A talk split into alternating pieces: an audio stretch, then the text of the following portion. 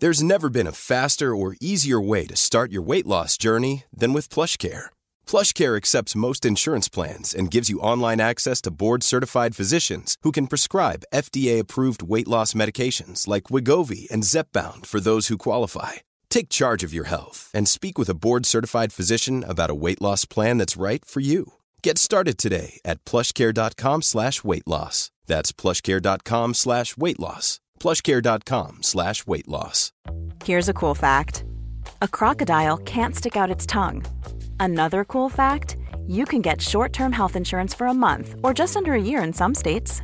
United Healthcare short term insurance plans are designed for people who are between jobs, coming off their parents' plan, or turning a side hustle into a full time gig. Underwritten by Golden Rule Insurance Company, they offer flexible, budget friendly coverage with access to a nationwide network of doctors and hospitals. Get more cool facts about United Healthcare short term plans at uh1.com. Want to teach your kids financial literacy, but not sure where to start? Greenlight can help.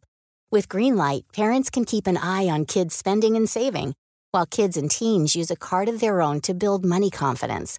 As a parent, you can send instant money transfers, set up chores, automate allowance, and more. It's a convenient way to run your household, customized to your family's needs, and the easy way to raise financially smart kids. Get started with Greenlight today and get your first month free at greenlight.com slash ACAST.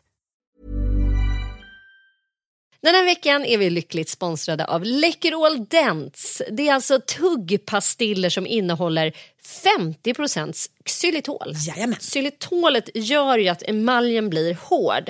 Eh, mineralisering kallas den processen. Det är ju fantastiskt att snaska på någonting väldigt gott samtidigt som du gör mer eller mindre underverk för dina tänder. Och Sanna, du vet ju att Läkerol Dents är min nya kompis den här sommaren. Mm. Och det passar mig perfekt för du vet ju också att jag är en pastillmänniska utan dess like. Jo tack, jag har märkt det. Mm. Det har jag i rakt nedstigande led från farmor Inga som jag tror aldrig har setts utan en Läkerolask på Katrineholms gator. Sa det där uppe. Kanske finns hon i himlen. Kanske finns, har hon med sig sina pastiller i himlen. Troligtvis. Du är ju en Läkerol Dents strawberry-tjej. Men de finns också, ska sägas, i smakerna mentol och sweet mint. Och till min stora lycka, vecka 20 så lanserades också den nya smaken raspberry salmiak. Den har gått varm i bilen tur och tur till Göteborg kan jag säga. Alltså vi har ätit till förbannelse ra raspberry salmiak. Så god. Då kan jag passa på att berätta då att man inte behöver känna att man överkonsumerar även fast man eh, sitter i bilen och tuggar i sig. För tanken är om det här ska verka verkligen, den här munhygienens xylitol, så ska man ta det efter man har druckit och ätit varje gång. Tre till fyra gånger per dag, två pastiller ungefär. Det är en lagom dos Mm, för att det ska funka. Och jag tänker ju att Inga var ju, farmor Inga var ju riktigt smart. Hon insåg ju så tidigt att de här tabletterna också är Jag smarta. tror inte du ska tillskriva henne allt för mycket Jodå, smarthet. jodå. Och så finns de också i en väldigt praktisk liten ask ska sägas. 36 gram, de är lätta att ta med sig i fickan eller i handväskan så att man alltid har dem tillgängliga. Och det är också så fräscht. Det är ju det som är grejen med tuggpastiller av allehanda slag. Att man också känner sig fräsch. Man doftar gott. Man är på gång. man, är beredd på både det ena och det andra. Absolut, det gillar man. Ja, och du vet ju varför jag har skaffat barnlös på min handväska. Tack Läkerol Dents i var kvinnas handväska i sommar. Det kan jag lova.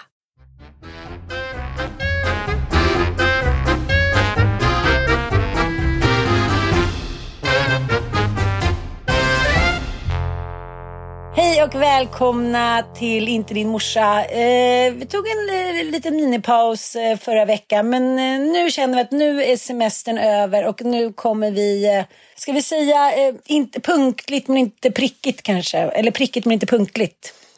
Ja men så får man väl säga. Det här var som någon slags eh, sommarens sista sugg. Folk pratar om att det är oxveckor i januari men jag tycker att det är oxveckor ta mig fan hela sommaren. Men vad hände med den där liksom, sköna brittsommaren som skulle vara lite så här, åh, 24 grader och man skulle bada och så. Nu har det typ spöregnat i två veckor känns det som. Men fy fan vad ovärdigt att sitta och snacka om vädret. Skit i det nu.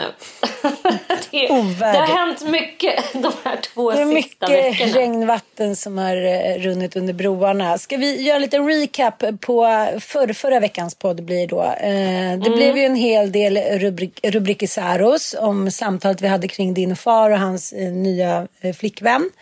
Mm. han vaknade till liv, gubbfan. Där borta, där borta på Österlen.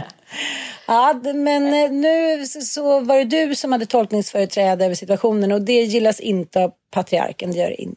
Nej det, nej, det gör det inte. Och eh, det är väl just det det handlar om. Att här, ha eh, makten över sin historia, att äga sin berättelse. Och eh, jag menar, hej alla ni som lyssnade på förra podden. Ni tyckte väl inte att jag var överdrivet hård i mina åsikter kring min pappas relationer. Jag tycker jag var ganska balanserad. Jag lyfte olika, olika perspektiv på äh, åldersskillnader i kärlek. Och, ja, men vi vred ju och vände på det där ur ett, eh, kan man säga, lite mer allmängiltigt perspektiv. Så, så jag, jo, jag tycker väl inte att jag var Nej, men summa summarum nu när jag läste igenom alla då artiklarna som blev i bladet och Hänt Extra och hit och dit så var det ju ändå summa summarum. Det, vi kanske, människor är väl lite avundsjuka, det kanske vi också är. Bara han är glad och bara hon är glad och de, och de är lyckliga så spelar det egentligen ingen roll. Men, men det är ju inte jättekonstigt om man, om man vrider och vänder lite på dem. Det kan man väl få göra. Det har ju han gjort i sina så kallade dagböcker, fiktiva dagböcker som man kallar dem och i varenda jävla bok och i artiklar hit och dit. Så det, det, då verkar det gå utmärkt att skriva om din mamma och om er och sådär. Nu skriver han ju för sig inte särskilt mycket om er. Nej, nej det gör han inte och det har han ju fått lite, lite kritik för att, att han har ut, utelämnat då berättandet om relationen till oss. Men då kan man säga att det finns inte så mycket att berätta. Nej. Och det, det som hände i alla fall efter vår senaste podd det var ju att min pappa reagerade kraftfullt. Han skrev ett mejl till mig som är en, det är en kort och kärnfull korrespondens som vi har haft mellan oss. Och nu skrattar jag lite grann och det vill jag också jag vill säga att jag gör det därför att den här relationen eh, som vi har med varandra den har jag liksom redan sörjt på något sätt och gått eh, vidare ifrån och slutit fred med och sådär. Så att jag kan skratta åt det för att jag tycker jag kan se på den utifrån. Men jag fick i alla fall ett mail där han ondgjorde sig över att jag uttalade mig om hans relation. Han vill inte att jag på något sätt ska uttala mig eller tycka någonting om hans relationer. Eh, och framförallt inte offentligt. Han menade att det jag gjorde i vår podd var eh, kärringskvalleri. Mm. Och han bad mig att ta mig en titt i spegeln på vem jag själv är ihop med. Nämligen en snubbe som gör reklam. Och det är ju i hans värld det fulaste man kan göra. För Bet365.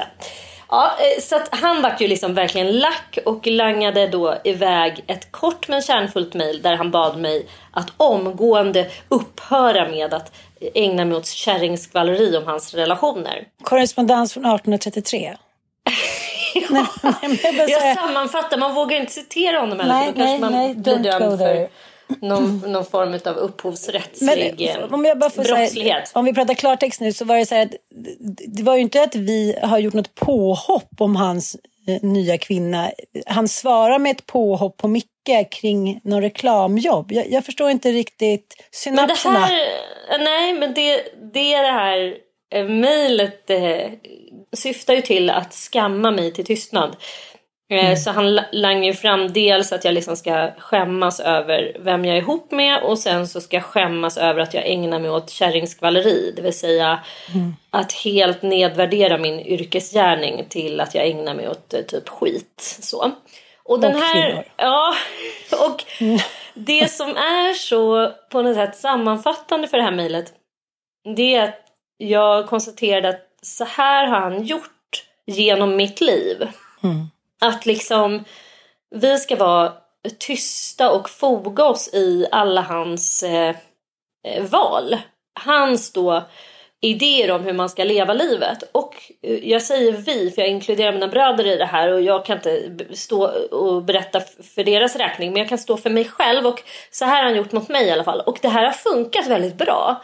För jag har ju eh, väldigt sällan uttalat mig om vår relation. Vi gjorde ju djävulsdansen om att växa upp med en alkoholist eller med beroendesjuka föräldrar och det, det var ju det, den, det var ju en jävla kamp att kunna göra den eftersom alla, var, alla då anhöriga sjuka personer var tvungna att ge sitt godkännande.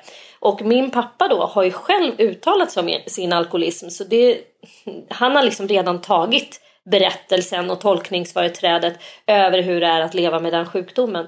Så därför gick det liksom att göra djävulsdansen utan att eh, få hans då eh, insyn och godkännande över hela den produkten eller vad man ska säga. Men det är väl den enda gången jag har uttalat mig och det var ju en högst generell berättelse som egentligen inte handlade så mycket om eh, min relation till min pappa. I övrigt har jag varit ganska tyst och jag får ofta frågor om ah, hur är det med pappa och vad har ni för relation? Och, och jag, jag försöker undvika den där frågan för att jag tycker att den är, den är sårig. Jag vill inte att han ska framstå som en idiot på något sätt. Jag vill att skydda honom ganska mycket. Mm. Eh, och jag tycker att så här, vissa delar av ens liv som inte riktigt är eh, färdiga. Liksom. Jag tänker att så här, det man berättar om gällande sin familj och sina nära, om man nu ska använda sina eh, nära relationer som någon form av eh, allmänberättande kring det, då känner jag att det måste ge liksom läsarna, lyssnarna, tittarna någonting. Det måste, antingen måste det finnas någon igenkänning eller så måste det finnas någon annan typ av lärdom. Liksom. Och jag känt så här, nej jag tror liksom att eh, relationen jag har till min pappa den är verkligen icke-representativ. Mm. Eh, han är en väldigt märklig och kufig person och sen är han ju så himla annorlunda på det sättet att han har en väldigt upphöjd position i svensk kulturliv och så här. Men samtidigt så tänkte jag häromdagen att så här, nej det stämmer inte vilken jävla eh, Nej men det är ett falsario för att han är precis som vilken annan frånvarande farsa som helst. Mm. Och det är väl kanske om något eh, verkligen ett tema för här större delen av vår generation eller kanske till och med generationen innan oss. Liksom, att vi har farsor som om de inte har varit frånvarande fysiskt så är de frånvarande ta fan mentalt. De är ute mm. på någon jävla golfrunda eller sitter med någon liten whiskypinne. Det känns som att man inte mm. känner dem fast man har varit i deras i deras eh, liv, alltså man har varit i deras cirklar hela livet och man så försöker läsa av dem för att förstå vad de vill och vad mm. de känner och vad de tycker. Och det här tror jag, jag, jag inte bara tror, jag vet att det här är en allmängiltig berättelse. Alltså berättelsen om eh, relationen fadren. till en, om fadren, den frånvarande fadren som ändå ska sitta och ha tolkningsföreträde, som ska bestämma över vilka regler osynliga lagar som ska råda i den här familjen. Alltså det är så absurt mm. att han menar att vi ens är en familj kan jag känna eh, angående mm. min pappa. Han eh, existerar inte i mitt liv. Han har inte träffat Fox han har träffat mina pojkar en gång var ungefär. Han vet inte ens vad Fox heter tror jag. Nej, han vet inte det. Han vet inte hur gamla de är. Han har ingenting i eh, mitt liv eh, att göra egentligen. Och ändå mm. så tycker han att det känns lämpligt att skicka iväg ett sånt här mejl. Men jag tänker också när du berättar om när han var nykter och din mamma mådde, mådde dåligt och han tog hand om er under några år. Mm. och det ska låta så fint nu, Ulf Lundell blev nykter hit och dit. Men, men, jag kan ju känna det med några men pappor i min närhet att, att det handlar om en mer en stillsam härbärgering. Man får så här pengar mat, något bra ställe att bo på. Men sen är ändå frånvaron både fysiskt och psykiskt total. Men då har man liksom gjort sitt. Och det tycker jag man märker runt om när barn blir lite äldre. Så då verkar männen vara klara när de är så här, runt gymnasiet. Då är det så här, ja, då har jag gjort mitt. Så nu kan jag checka ut och åka till liksom vad fan jag nu vill åka. För nu, eh, om man nu är ensamstående kanske också, man ska tilläggas. Men det handlar ju om att han har en upphöjd sanning och eh, som du har nu eh, haft eh, tolkat och då ska ju du skammas. Men det där med att man ska skamma människor, det, det har ju aldrig funkat särskilt bra. Alltså skamvrån och skamning och hit och dit, eh, förnedring, förlöjligande. Det, det leder ju ganska ofta till eh, en rebellisk handling eller att man man vill bort från, från vad ska man säga, den överheten. Så att säga, det har ju aldrig funkat särskilt bra att skamma någon. Det leder ju bara till att man får dålig självkänsla. Och det, jag vet inte om det är det han är ute efter att ja, du ska men... ha. Det tror jag inte. Jo, det, det är jag ganska övertygad om. Och för att liksom blanda in Freud i sammanhanget och psykologisera lite mer, vilket vi älskar, så handlar det nog till syvende och sist om att han själv har väldigt eh, låg självkänsla och mm. framförallt kanske extremt dåligt självförtroende i föräldrarollen. Alltså hade någon mm. av mina barn tagit tolkningsföreträde och berättat i någon blogg om eh, vem jag är och hur jag är. Så eh, då, eh, om jag hade känt att så här, Åh, det här känns lite för intimt om mig, då hade man varit så här, men älskling, du kanske eh, snälla, du kanske inte ska berätta om just de här grejerna. Man hade ju bett och vädjat om det. Precis. Alltså det går inte att förbjuda någon som är 43 år Nej. gammal. Mm. Eh, och det är det som blir så absurt att han, att han formulerar sig till mig som att jag vore ett barn. Och, och jag skrev mm. ju tillbaka till honom så här. Men gud, du kan, du kan inte tro att du kan liksom behandla mig som att jag är ett barn här. Alltså som ett så här olydigt barn. Det, det, funkar inte riktigt så. Och dessutom borde du lyssna på podden innan du rasar här i det här mejlet på det här sättet. Liksom, jag tror inte att han hade gjort det. Han hade ju bara läst Aftonbladet.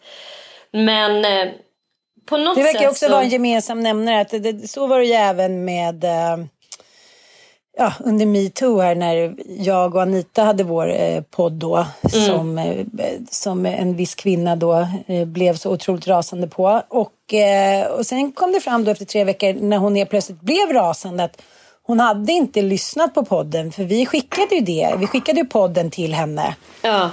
Uh, angående ja, men allt som sades om Virtanen och ja, men du vet det som var. Och jag tror fortfarande inte att Cissi Wallin har lyssnat på den podden.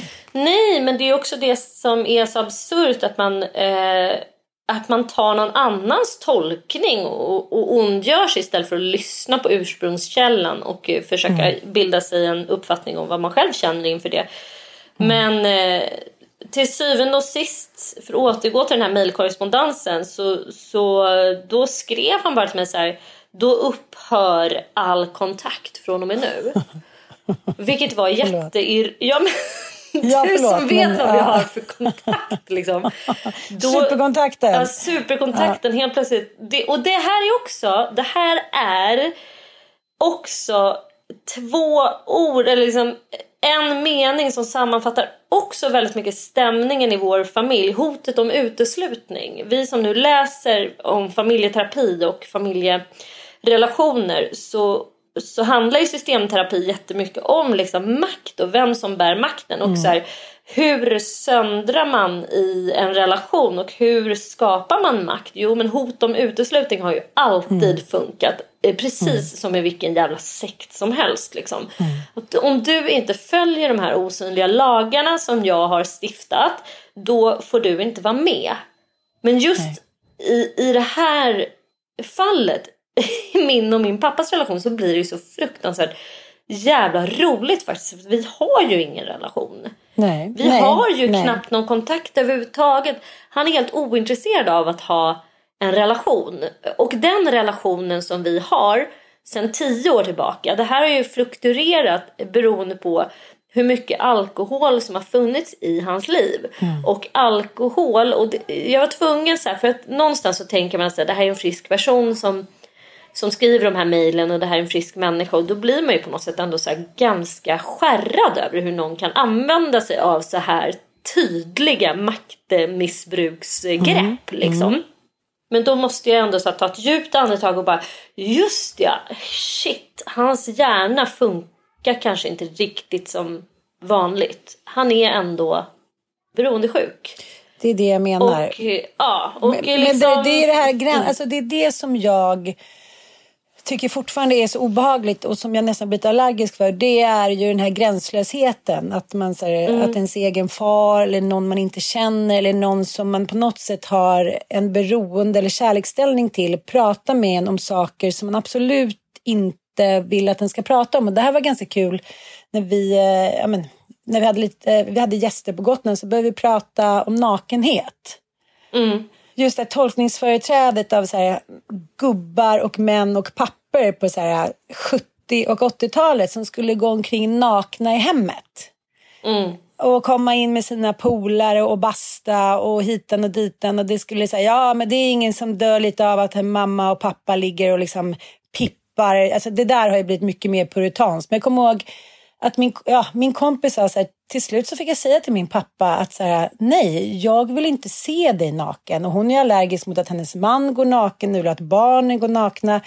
Och det finns någonting i så här, att, att föräldrar är gränslösa på ett sätt som barnen inte ska ta del av. Och det här kan man ju liksom vara olika känslig för och hit och dit. Men, men det är just, jag kommer ihåg när min pappa var onykter, man skulle prata med honom, han skulle prata om sina tjejer eller om mina tjejkompisar hit och dit. Så här, det är ju ett övergrepp i sig som är liksom otroligt obehagligt och som man då som barn eller släkt eller har väldigt svårt att sätta ner foten för. Och det tror jag ändå skedde ganska mycket med metoo. Att så här, okej okay, det är inte roligt med Blondinhistorier. Det är inte roligt med historier om att, eh, alltså alla de där skämten hoppas jag nu på något sätt eh, håller på att försvinna. Men, men sen kommer alkoholen. När alkoholen talar så blir det jävligt gränslöst. Och det kan ju, som till exempel Felicia försvann, kan man ju, där hon skriver om eh, hennes mamma Anna Wahlgren och hennes karare. Äh, jag ska fimpa i fitta om hon inte håller käften. Och, alltså sånt som ska vara fint och liksom någonting lite heligt och sånt som man kanske sköter lite på kammaren. Det är ofta sådana ord som jag, det här är bara min egen analys, eller analys är det inte, men, men eh, ja, du vet vad jag menar, det här gränslösa och det är den kontakten man kan ha vissa perioder med beroende personer. That's it, det är det man får. Och sen när man själv då säger någonting överhuvudtaget, då är det liksom, äh, nu får det räcka. Allt du har gjort mot ja. mig Man bara, okay, Ja men det är ju, det, ja men verkligen. Alltså det, man måste någonstans komma ihåg det. Man kan inte utgå ifrån att det här är Jaha, nu ska jag försöka förhålla mig rationellt till det här. Eller nu ska jag försöka förhålla mig som att vi är två personer, som, två friska och sunda människor som har en konflikt där. För det, det är inte det Nej. liksom. Nej. Ja, men vi håller ju på att läsa nu till anhörigterapeuter vilket är så enormt ögonöppnande för att jag, jag tror att det är väldigt många som lever med aktiva alkoholister men som inte fattar det därför att när man är inne i en viss eh, fas av sitt beroende så dricker man inte varje dag för att man helt enkelt inte klarar det varken psykiskt eller fysiskt utan då har man ju det här periodiska drickandet och mm. Det är ju det är så, så min pappa dricker. Han, han dricker inte varje dag nu utan han, han dricker periodiskt liksom. Men man är ju ändå, helens, eh, helens beteende är väldigt präglat av, av eh, beroendet. Mm både att skydda det och att skapa möjlighet till att eh, utöva då eh, drickandets konst på något sätt. Eh, isolera sig, eh, göra sig av med alla sådana nära relationer. Eh, bara ha relationer där folk inte kan ställa krav på en. Där det inte finns någon som kan så att säga villkora relationen. Liksom. Och det är det som, som jag ser prov på, det, det, det, är så jag tolkar min pappas frånvaro i mitt liv. Därför att jag vet att vår relation inte såg ut så här för 15 år sedan. Mm. Han började alltså dricka igen för 15 år sedan efter att ha haft ett eh, 20-årigt eh, uppehåll. Alltså han, han var ju nykter och drogfri efter upprepade behandlingar. Och det var ju då vi bodde hos honom. Och visst, han är ju en märklig och speciell person som troligtvis ja, men har någon typ av diagnos. Det skulle inte förvåna mig om han har det. Han är ju outredd. Men han är ju, han är ju inte någon liksom social person om man säger så. Det har han aldrig varit och det har han alltid också försvarat. Att man behöver inte vara det. Och på något sätt kan jag tycka att det är fint. Jag kan tycka att det är befriande att det finns eh, människor som är så här, I don't give a fuck, jag behöver inte passa in i en mall utan jag kan få leva mitt liv lite annorlunda liksom. Men vad då tycker, Men du, tycker du att det är fint? Jag tycker att det är både och. Jag tycker att det, jag kan ju verkligen förstå att eh, det finns människor som blir hjälpta och att det är extremt många som kan känna att så här, åh, men jag tror nog att min pappa liksom redan vet att han är annorlunda.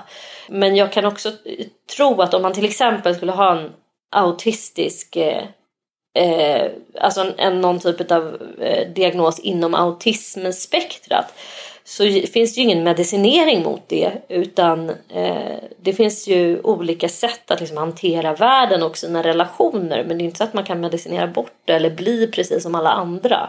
Nej, och så men... på det sättet kan jag känna att så här, ja, men det, där har han ändå varit så här, konsekvent i sin fostran att så här, ja, det finns människor som är både på det och det. Alla älskar inte att liksom umgås i grupp och alla älskar inte stora fester och kalas och så här. Eh, och det får man respektera. Så, ja, ja jag menar det. Fast jag tycker också att det, jag har känt det och eh, i min förra relation att det är också en jävligt enkel förklaring till mm. att slippa vara med på man kommer direkt till liksom B eller C. Man behöver inte vara med i planering, man behöver inte vara med i struktur, man behöver inte vara med om lullullet och det som gliper emellan med barn eller relationer eller social liksom, eh, mm. acceptans. Utan man dyker bara upp där när det göttiga kommer. Och det var någonting som jag såg väldigt tydligt i min exrelation. Att jag var så här, men han vill inte vara med. Han vill inte vara med och planera. Han gillar inte tradition. Han gillar inte det. Man behöver inte göra det. Men sen när det väl närmade sig så är ju människan ett flockdjur och tycker att det är mysigt att sätta sig vid dukat bord eller kalas eller vad det nu handlar om. Liksom. Så jag tänker också om man väljer att skaffa tre barn så måste man ju också mm. på något sätt göra en omvärldsanalys. Man kan inte bara lägga direkt över sina egna barn som eh, mitt ex alltid sa.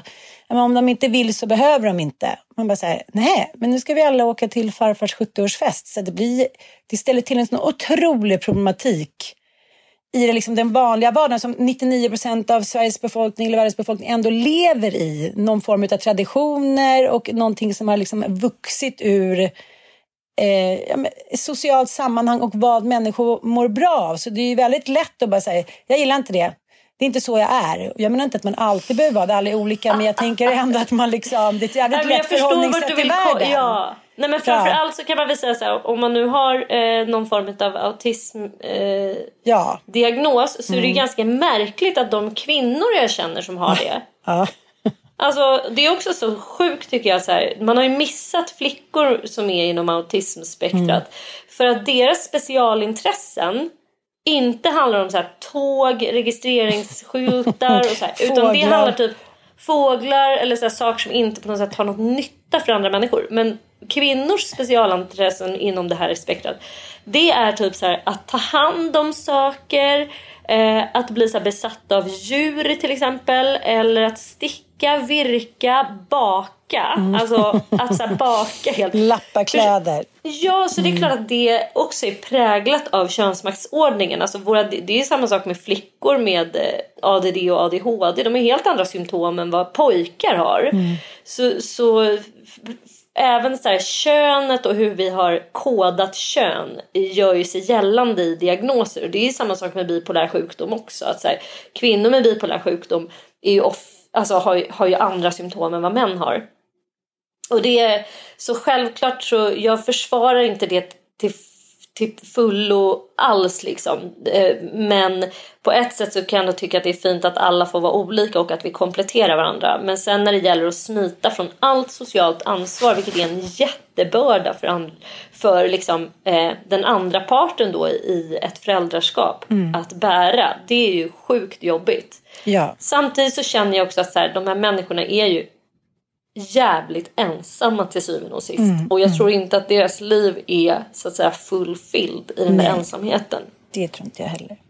Det är som du säger att det, det är ju ett handikapp att, att känna så. Det, jag ser ju det också tydligt hur olika mina barn är. Att det, att, ja, men en av dem tycker på riktigt att det är alltså, riktigt jobbigt att socialisera, särskilt med människor han inte känner. Och eh, jag, kan ju, jag kommer ihåg den här nyårsafton så att jag grät för att han inte skulle följa med på middag. Och alla mm. försökte och storebror försökte och liksom bonuspappa försökte. Mamma, det här är så viktigt för mamma. Du kan väl bara följa med och äta. Mm. Och liksom nej, det, det, är någonting som knyter sig. Och jag satt och grät och det blir ingen, jag stannar kvar här med dig. Och det, det, är ju eh, en social panik som jag inte kan identifiera eller liksom ens förstå. Men jag kan ju mm. se den och den är liksom otroligt stark kraft i det där. Så jag menar inte att jag på något sätt så här, men, inte förstår den eller bagatelliserar den. Men, men jag tänker ändå att man på något sätt när man är en vuxen människa får ha lite mer självinsikt och kanske säga då att jag kan nog bara ha ett barn. Eller, för, för det ser man ju runt om. Jag har ju kompisar som är så här, han vill inte ha några fler barn. Han säger att han inte klarar det. Och jag säger, va? Det var det löjligaste. Man ska inte förneka någon, man ska inte ett barn, utan kärlek vill ha barn. Och sen har jag tänkt så mycket på det senaste tiden, att det är väldigt klokt och eh, väldigt mänskligt, liksom fin, finmänskligt att säga så här, det här är det jag mäktar med om, om vi ska fortsätta vara ett par eller om jag ska vara en bra pappa eller liknande. Liksom. Och, eh, bara för att man själv tycker att så här, men spelar roll, jag kan ha 600 barn i en laxask så, så gäller inte det andra människor. Och det kanske inte heller har varit så himla kloka beslut av mig, liksom, om man säger så, av, av olika anledningar, kom, olika kombinationer. Så, ja, men det... man, du har ju en övertro på din egen kapacitet. Ja. Det är ju någonting som är råhärligt. Men sen mm. är du ju också jag menar, jag, jag, tror att det finns få personer som skulle klara av att ha. Jag tror ändå att du har koll på din kapacitet för jag tycker du gör ditt föräldraskap väldigt fint. Mm. Om jag ska vara. Alltså ingen är väl en härligare och bättre mamma än du på många, många sätt. Så att jag menar, du, du, känner, du har väl känt det också, så här, men jag klarar det här. Ja. Det finns rum för en till. Absolut, alltid mm. rum för en till. Men, men, men det jag menar är att det har ju blivit, jag tänker på de senaste åren sen Instagram och men, Twitter och allting har blivit så att man, man kan liksom ganska snabbt eh, skapa en kollektiv skamning. Mm. Och det är klimatskam och det ska skammas om man inte torkar upp bajs. Och nu såg jag med Lotta Greid och Vimmermamman. Hade hon skrev att hon har druckit, eh, delat på ett par flaskor vin med sin väninna. Hon är ändå en kvinna som är över 50 år med ett vuxet barn. Då skulle det skammas. Det har liksom blivit så här, eh, blivit en eh, en lite folkrörelse att vi ska skamma varandra och jag tänker på klimatskamningen som jag känner så här den leder ju mer till handlingsförlamning än något annat. Det, det finns andra sätt att ta sig runt skamning. Liksom. För, för det leder till att man blir liten. Eh, just det här med, med, att man känner sig som en man blir handling, det blir en handlingsförlamning tycker jag. Att man, här, man börjar tvivla på sig själv. Gör jag rätt? Och, man, man vågar inte ens säga att man ska flyga nu. Liksom. Jaha, ska du inte åka tåg till Milano? Är lite tajt om tid. Jag blev verkligen ursäkt att det är så här. Ja, men var, du har inte tagit din andra spruta? Jag var så här, jo. Eh, man hör sig själv att det är så här, eh, men jag vet inte. På något sätt, jag känner bara så här, kommunismen i all ära, men, men det här att man ska ange andra, det blir så angivarsamhälle och jag, jag gillar inte den utvecklingen. Eh, att någon annan ska tolkningsföreträda och det har ju varit mycket sådana händelser. Jag tänker Paolo Roberto Mm. Eh, som vi, vi, har pratat om mycket innan. Att vi, att vi, vi, tycker ju både och om hur han har behandlats såklart. Eh, å ena sidan och andra sidan. Men just... Ja men allting måste ju också sättas i paritet till tiden. För mm. det som har hänt nu med Paolo Roberto. Jag mm. var ju väldigt... Eh, jag tycker att det är absurt eh, och det tycker jag fortfarande att han på något sätt fick bli en symbol för alla torskar i hela Sverige. Vilket, det vill säga varannan man. Klipp alltså till ett år tidigare, tre, 13 andra kändisar som säger oj förlåt. Eh, och då var, det, då var det bara bra, han pratade om det, han har tagit tag i det. Du vet, jag har sett ja. tio människor i min närhet som skulle åkt så hårt om det där hade hänt för ett år sedan. Jag vet, men, och, och helt plötsligt så var liksom tiden mogen för att vi skulle lyncha Paolo Roberto. Mm. Men det som har hänt efteråt, och det har vi också pratat om i podd, han har ju ställt upp i två intervjuer och då är han ju så han är bara så hatisk inför hur han har blivit behandlad och han har ju så noll empati för den här kvinnan. Och apropå att man så här, för jag är ändå så här, nej men jag ska, jag följer honom eh, på Instagram fortfarande för att jag tänker att så här, jag, jag vill inte vara någon så här jävla tönt moralkärring som bara, nej jag kan inte tänka mig att så här, jag har följt honom och nu visar det sig att han har begått ett brott.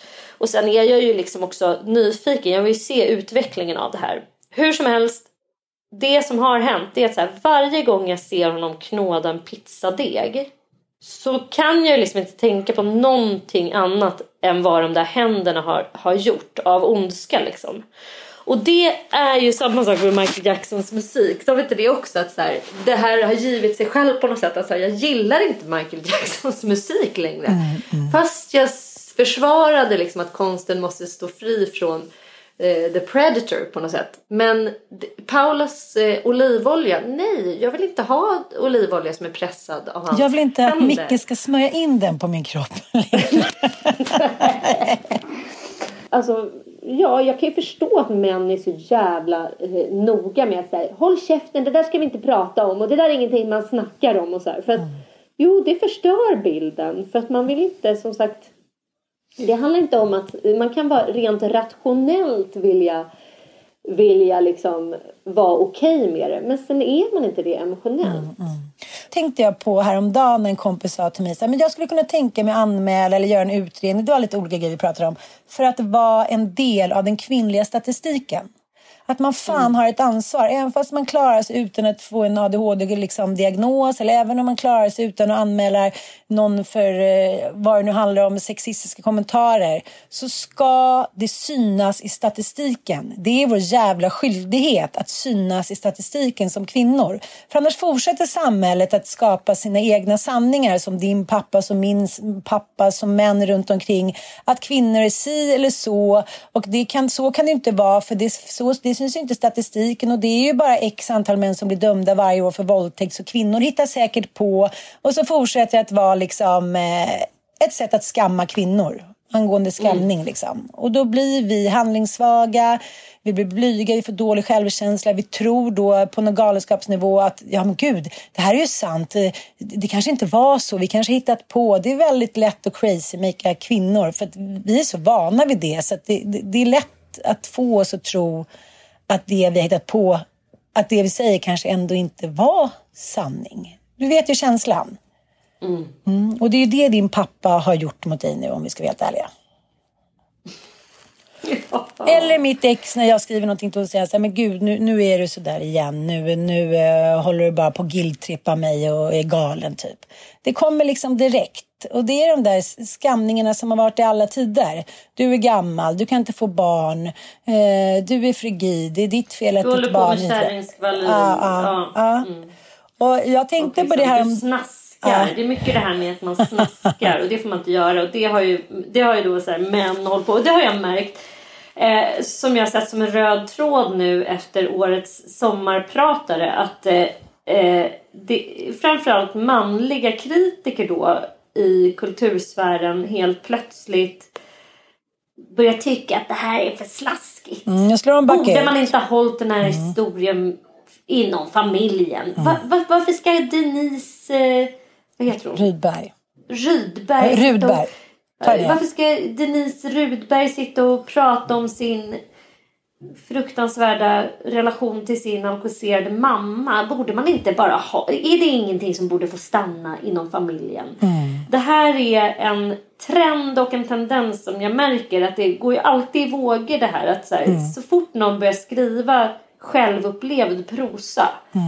och det började väl kanske eh, Alltså vi har ju två förgrundsgestalter för den kategorin och det är väl Kerstin Thorvall och även Bodil Malmsten liksom. Mm. Och Kristina Lugn som skrev om det kvinnliga universumet med ett jag som var väldigt mm. transparent och liksom allt det fula så att säga som man inte pratade om. Det la man bara rätt upp på eh, bordet liksom. Sen kom Hanna Hellqvist Ja, sen kom alla helger. Sen har vi bara haft den här självupplevda prosan och jag älskar den. Jag har fan mitt liv att tacka för den. Mm. Att det är en massa kvinnor framförallt som har gått före och som har bestämt sig för att äga berättelsen om sitt mm. eget liv och inte låta någon jävla kar stå och skamma dem till tystnad. Utan Kerstin Thorvall har skrivit om sina jävla knullerihistorier trots att hon har haft liksom män kring sig i horder som har tyckt att hon har varit en äcklig jävla kärring som mm. bara borde hålla käften och som det borde... Alltså kritiken och de, de kritiker som, som recenserade hennes eh, eh Det mest förbjudna. Alltså, mm. Det är helt sjukt att läsa dem. Mm. Mycket utseende Men, och... Mycket så här, gud den här äckliga kärringen som ser ut... Alltså de är, de är faktiskt roliga att läsa med, med liksom tidens eh, tand på något sätt. Men hur det spelar ingen roll om det är DN, ful eller fintidningar. Det är liksom... Ja, det är tjocka rumpan Nej. och det är... Ja. Mm. Mm. Och det är gam, gamlingen liksom framförallt. Den gamla kvinnan som har så genomgått klimakteriet. Då ska man inte få varken kåt eller knulla eller få uttrycka sig eller äga berättelsen heller. Man ska liksom tystas. Att tysta kvinnor det har liksom pågått jämt genom historien. På alla möjliga olika sätt och vis. Och jag ser det också på så här kvinnliga influencers ska skammas. Det är kärringtidningar, det är skvalleri, det är massa brudar som bara sitter och håller på med liksom onödigt skit. Typ. Ja, men jag tänker så här. 76 var det väl, då kom ju både Kerstin Thorvalds bok ut och din eh, pappas nu, nu är vi inne på den här Jack. Och den blev så hyllad. Och om inte jag minns fel, jag tror jag läste det för, för någon månad sedan, så var det i någon artikel så skrev de ju, det var någon recensent som skrev, det borde, det borde vara dödsstraff på att ge ut en sån bok. Alltså det är ganska hårda ord. Det är här, en ung författarinna som har kommit ut med liksom, en självbiografisk bok och då skriver en manlig recensent, jag tror det var på Svenska Dagbladet, att det borde vara dödsstraff på att skriva en sån bok. Alltså det är inte, ja. nej men det är galenskap. Och det här är någonting, du kan ju också förstå hur stark man måste vara för att klara detta eh, genom historien. Det är också därför kvinnor ofta, det enda, det enda stället där de har kunnat så att säga komma undan är ju på till exempel eh, ja, sinnessjukhus som då kallades och liknande. Att man, att man då kan spela på den kvinnliga galenskapen eller så som vi också kanske idag spelar på PMS. Eh, mer mm. än vad som behövs. För det, det är några dagar av fristad från att slippa vara den perfekta kvinnan. Ja, men apropå det här med att äga sin berättelse så några som har försökt göra det här i senaste dagarna men jag ska också säga att det inte alltid funkar. Nej. Det är ju Magnus Bettner och Helena Sandkleff. Mm. Jag följer ju henne för att vi har liksom, ja, men, vi känner varandra lite grann. Och hon gick ut på sin Instagram i, i förrgår och berättade att hon och Magnus ska separera. Och eh, en kort men kärnfull text om att livet inte alltid blir som man har tänkt sig men vi är jättegoda vänner, nu kan ni sluta skvallra, typ, eh, liksom, typ så. Och Magnus gick ut samma dag. Men vad hände? Ja, då eh, så... Eh, det här var ju söndags och sen så vid tio tiden så hörde ju eh, ja, men, eh, Shimodas, Anna och Hasse Shimoda av sig för att få då en eh, en liten kommentar eh, och den uteblev då för att det var ingen av dem som svarade. Och sen kommer då en liten härlig fabricerad artikel ändå. Ehm, ja. Så att, så att eh, det, det, det, det, är ju svårt eftersom allting är av allmänintresse. Men jag tänker på någon som har eh, verkligen lyckats eh, vad ska jag säga, tolka historien, eh, ha starkt tolkningsföreträde genom en eh, effektiv PR-maskin. Det är Joel Kinnaman. Joel Kinnaman står ju nu anklagad för våldtäkt. Mm. Och det här ska ha skett i eh, New York eh, för några år sedan. Mm. Men det som är så absurt om man väljer att hänga med i det här rättscaset det är att Joel Kinnaman har ju nu på sin Instagram publicerat då sin version eh, av vad som har hänt. Mm. Och där beskriver han ju en galen pengahungrig kvinna som har blivit besatt av honom eh, och försökt dra ekonomiska fördelar, hotat, eh, försökt hota till sig pengar och bara betett sig som ett allmänt galet as helt enkelt. Och när hon då inte har fått som hon har velat så har hon hotat med att anmäla honom för våldtäkt vilket hon nu då ska ha gjort. Ja. Obs! Detta är Joel Kinnamans version. Det här är hans berättelse. Precis. Notera att vi inte har fått höra hennes berättelse överhuvudtaget. Nej. Men hans PR-maskineri har ju redan nu, ni hör ju, jag har ju bara genom att följa Joel Kinnaman en klar bild av vad som har hänt. Alltså Precis. den som tar berättelsen först och äger mm. den gör oftast det om man, om man lyckas eh, skapa en historia som är tillräckligt trovärdig och tillräckligt skarp. Och, som och tillräckligt feministisk skulle jag faktiskt vilja säga. Ja, för att han framstår ju som godheten själv. Och jag kan ju mm. säga så här. Varenda jävla kommentar, varenda människa som jag har mött på. För det här är ändå, han är ju liksom en stor, en utav våra få internationellt eh, storkändisar liksom. Det är Joel, det är eh, Alexander Skarsgård och så har vi ju Alicia. Det är ju de tre som är liksom störst i Sverige. Ja, i, ja, ja. Skådespelerigebitet så att säga. Mm, mm. Och eh, alla jag har mött på, alla kommentarer kring det här är ju av karaktären stackars Joel. Mm.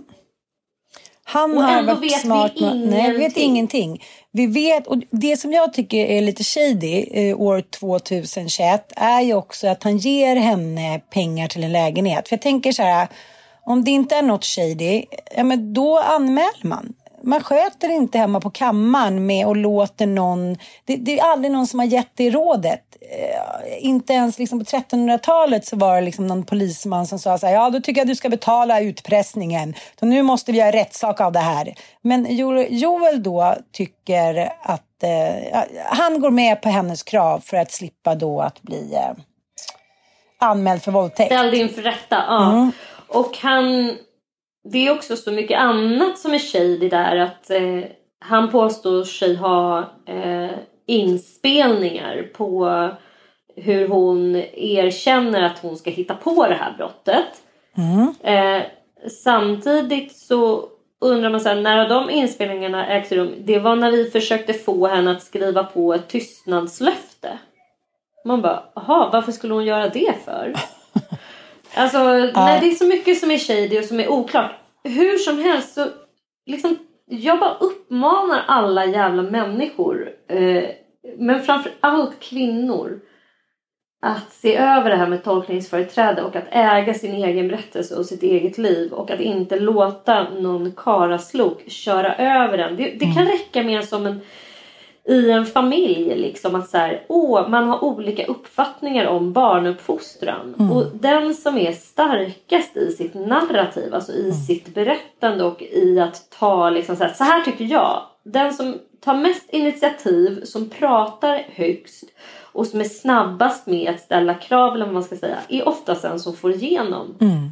Jag sina punkter. Liksom. Jag det är så jävla ja. sjukt egentligen. Och, och jag, det är inte demokratiskt på något sätt. Nej, och jag tänker allt från liksom vem som lagar mat till hur många gånger man ska ha sex i månaden eller vad det handlar om. Så, så är det väldigt lätt att få kvinnor framstå som ogina, som tråkiga, som slöa, som bla bla bla bla. Alla jävla så här skämthistorier går ut på så här, vad är man inte kan bli av med? Kvinnor som köper väskor. Alltså, allting går ut på att så här, kvinnor bara ska utnyttja situationen i stort sett. Så jag tycker man ska sätta sig ner. Det kan vara vårt veckoråd. Sätt dig ner och gör en liten lista över hur narrativet ser ut där hemma. Vem har tolkningsföreträde var? Det ska jag göra. Det, det har du, ja, det är din och min läxa också. Det är vår läxa också. I ja. ursprungsfamiljen. Jag har tänkt så jävla mycket på det. Så här, hur, hur pappa har beskrivit mamma till exempel. Framförallt mm. om man har en trasig familj. Eh, mm. Där det har förekommit en skilsmässa. Hur har föräldrarna pratat om varandra? Mm. Hur har eh, vems, eh, vems berättelse om ursprungsfamiljen är det som gäller? Jag träffade, men jag var ju nere och hälsade på min kompis eh, i helgen och vi pratade mycket om det att så här, man kan som syskon ha en diametralt skild berättelse om hur uppväxten var. Nej, men jag tycker också att man som medmänniska har ansvar. Jag eh, pratade med en killkompis här nu under en middag i somras han sa jag var tillsammans med en tjej och eh, hennes farsa var så här, ja, han var bankis, han var hög bankchef, han var så jävla härlig. Han, han ringde ofta till henne och jag, jag tänkte när de pratade i telefon så här, fan vilken fin kontakt de har, vilken intresserad pappa liksom. Och så sa han det efter några gånger, så, vad, vad fin, vilken fin samtalston, vilken fin relation ni har. Och då sa han, ja, men han kan vara superfin men han är också en sån despot. Alltså han har tolkningsföreträde i stämningen i hela familjen. Han kan få sådana otroliga raseriutbrott så ah, vi är liksom livrädda för honom. Så hade de varit iväg och seglat och sen så, och allting var så trevligt och sen så helt plötsligt så bara blixtrade det till. Och han blev en djävul. Och Eh, han såg hur liksom hans flickvän, hennes syrra och mamman, de hamnade liksom i en freeze, i ett skruvstäd. De blev så rädda så att de blev barn igen. Liksom. Mm. Och sen så 20 minuter senare då var det över och då skulle han, ja, det skulle bjudas på drinks, allt skulle vara så trevligt. Men, men eh, jag tycker man ska hålla ögonen öppna lite för vad som kan normalisera sin familj och hur man kan hjälpa människor liksom, att på något sätt förändra det. Ja, jag måste säga en av mina höjdpunkter senaste veckorna eller jag ska säga två grejer apropå att ha mm. tolkningsföreträde igen och män och pappor och sådär. Britney mm. är för fan fri. Ja, nu får vi bara hålla tummarna för att hon, hon får eh, bra, bra vägledning. Ja, Alltså det är ja. inte tal om att hon ska bli av med förmyndaren tydligen utan hon ska ju få byta och hon ska slippa sin farsa. Och eh, Jaha. det är det som hon har eh, velat hela tiden. Så att liksom fortsättning följer. Men hon är i alla fall av med sin pappa som ju har liksom ja men tvingat den här då, om hon nu är så sjuk så att hon behöver en förmyndare, det är ingen som vet. Ingen vet ju det och det tycker jag också är väldigt jävla märkligt i hela Britney Spears-härvan. Att så här, om man har en så pass allvarlig psykiatrisk diagnos att man behöver en förmyndare, vilket är väldigt, väldigt, alltså i Sverige så sker ju inte det. Du kan få en god man som hjälper dig med ekonomin, men i övrigt så har vi ju Nej. väldigt liksom... Det var ingen tradition ingen i tradition av det. Men i Nej. USA så krävs det tydligen också då väldigt allvarlig psykiatrisk diagnos. Men det är ingen som vet vad hon lider av riktigt. Det är ingen som liksom är inne på Nej. det. Det blir också lite så här tycker jag.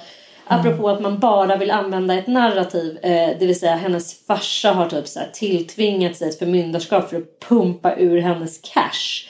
Men vi, den andra sidan av historien är väl att hon troligtvis har någon form av ganska allvarlig psykiatrisk diagnos. Och jag menar inte att han ska då per definition eh, få förmyndarskapet över henne. Det är jättebra att man ser över att hon får ha någon typ av självbestämmande rätt över vem som ska hjälpa henne att leva livet på bästa möjliga sätt.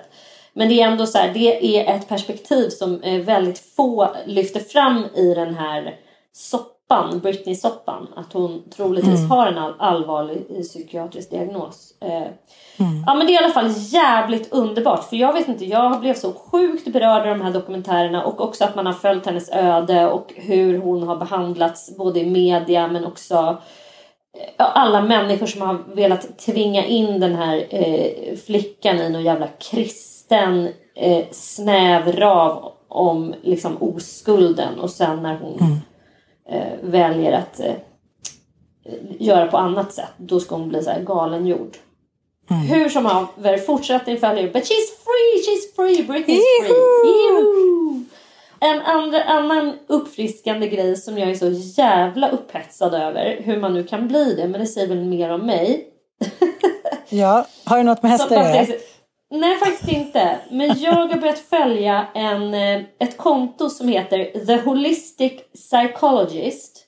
Hon heter Dr. Nicole Lepera. Och hon har Okej. också en podd. en- Det är en amerikansk eh, psykolog. Hon har en podcast som heter Selfhealers.soundboard. Alltså Selfhealers heter den. Ja, ja, ja. Och eh, hon lägger upp så dagliga quotes eh, och olika liksom eh, olika grejer som man kan tänka på under dagen. Och hon, det är fantastiskt för alla oss som har olika typer av medberoende issues framförallt. För hon ägnar sig väldigt mycket åt den dysfunktionella ursprungsfamiljen och hur man kan arbeta med trauman och sår eh, från eh, liksom barndomen. Eh, och hon, jag vill bara avsluta med det här för jag tycker det var så jävla bra. Apropå att jag nu har en, vad ska man säga, complicated thing going on med min pappa och någon typ av så här freudiansk liten korrespondens som, eh, som har fått sammanfatta hela vår trasiga relation väldigt mycket. 1. They're human beings with their own unresolved trauma plus beliefs about their self-worth. Okej? Mm. Det är viktigt att komma ihåg.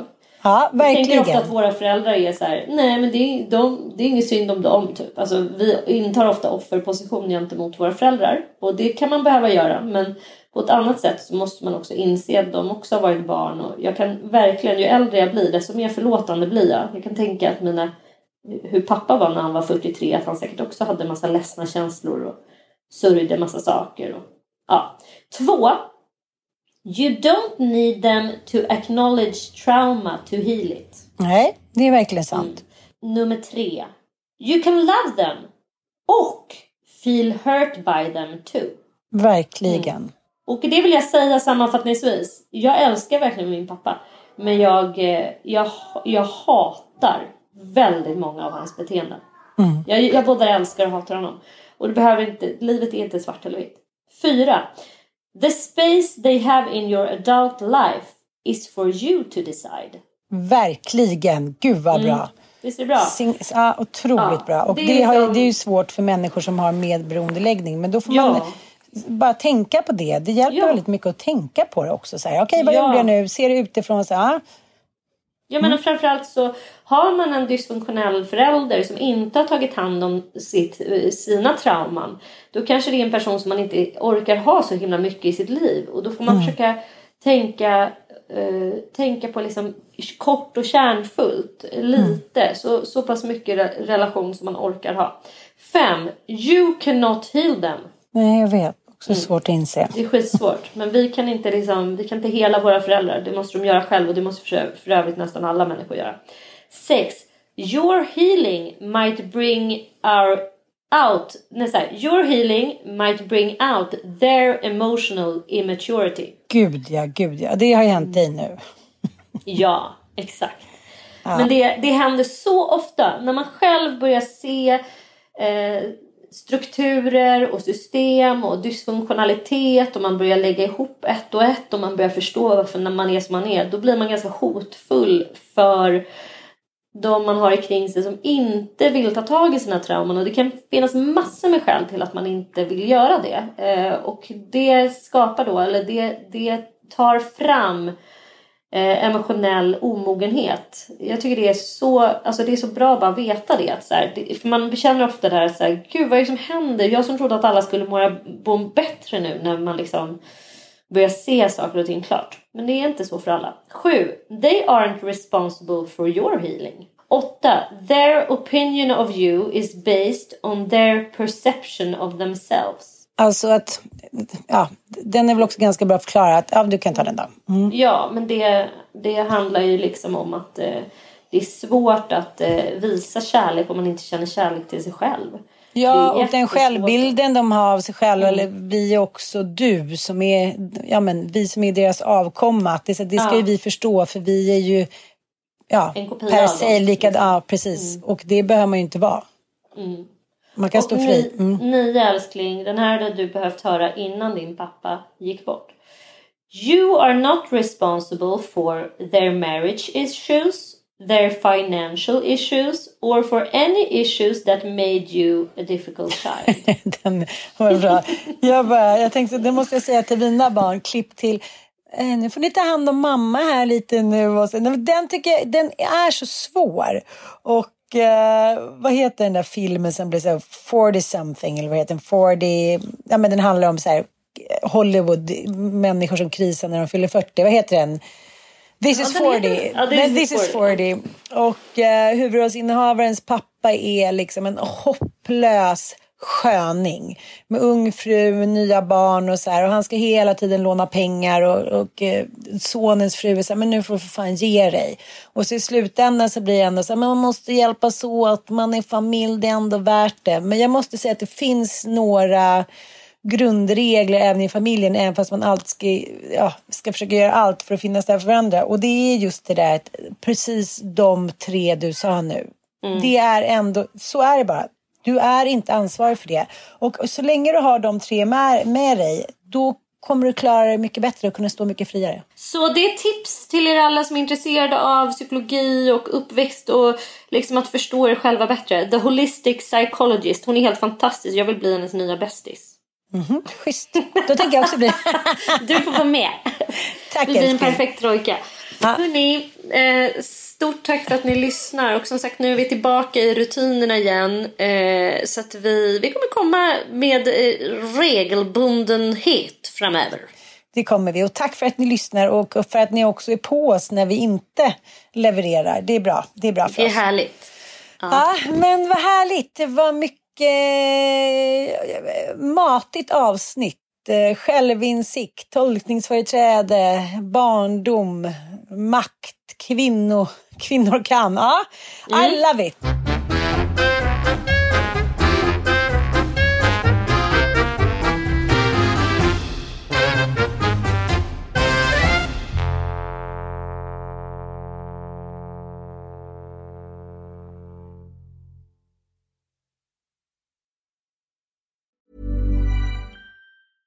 Hi, this is Kristen. And this is Jen from My Mom So Hard. And we're here to talk about By Heart. Do you remember when you were nursing and you were like, I want to give the best thing I can to my baby? Well, we've got that for you. It's called ByHeart, and it is a infant nutrition company built from the ground up to deliver real innovation on behalf of babies and parents. Curious about ByHeart? Redeem your welcome offer at byheart.com slash podcast with code MOMS20 for a limited time. Additional terms and conditions apply. Tell them my mom so hard sent you. Imagine the softest sheets you've ever felt. Now imagine them getting even softer over time. That's what you'll feel with Bowl and Branch's organic cotton sheets. In a recent customer survey, 96% replied that Bowl and Branch sheets get softer with every wash. Start getting your best night's sleep in these sheets that get softer and softer for years to come. Try their sheets with a 30-night guarantee. Plus, get 15% off your first order at bowlandbranch.com. Code BUTTERY. Exclusions apply. See site for details. Hi, this is Paige from Giggly Squad, and I want to talk to you about Splash Refresher and my water intake. Okay, so you guys obviously know that I'm a hydrated girly, but sometimes when you drink that much water, it starts to just taste bland, and you're just like, I need something to spice it up. That's why I love Splash Refresher. It has zero sugar, zero calories, and it's a splash of sweetness. And they come in five different flavors. They're so good. Wild berry, acai grape, pineapple mango, lemon, and mandarin orange. My favorite is the wild berry because I just I just love a berry. So if you're like me and you're drinking water all day, then try Splash Refresher. It's going to absolutely change your water game and it's good for you.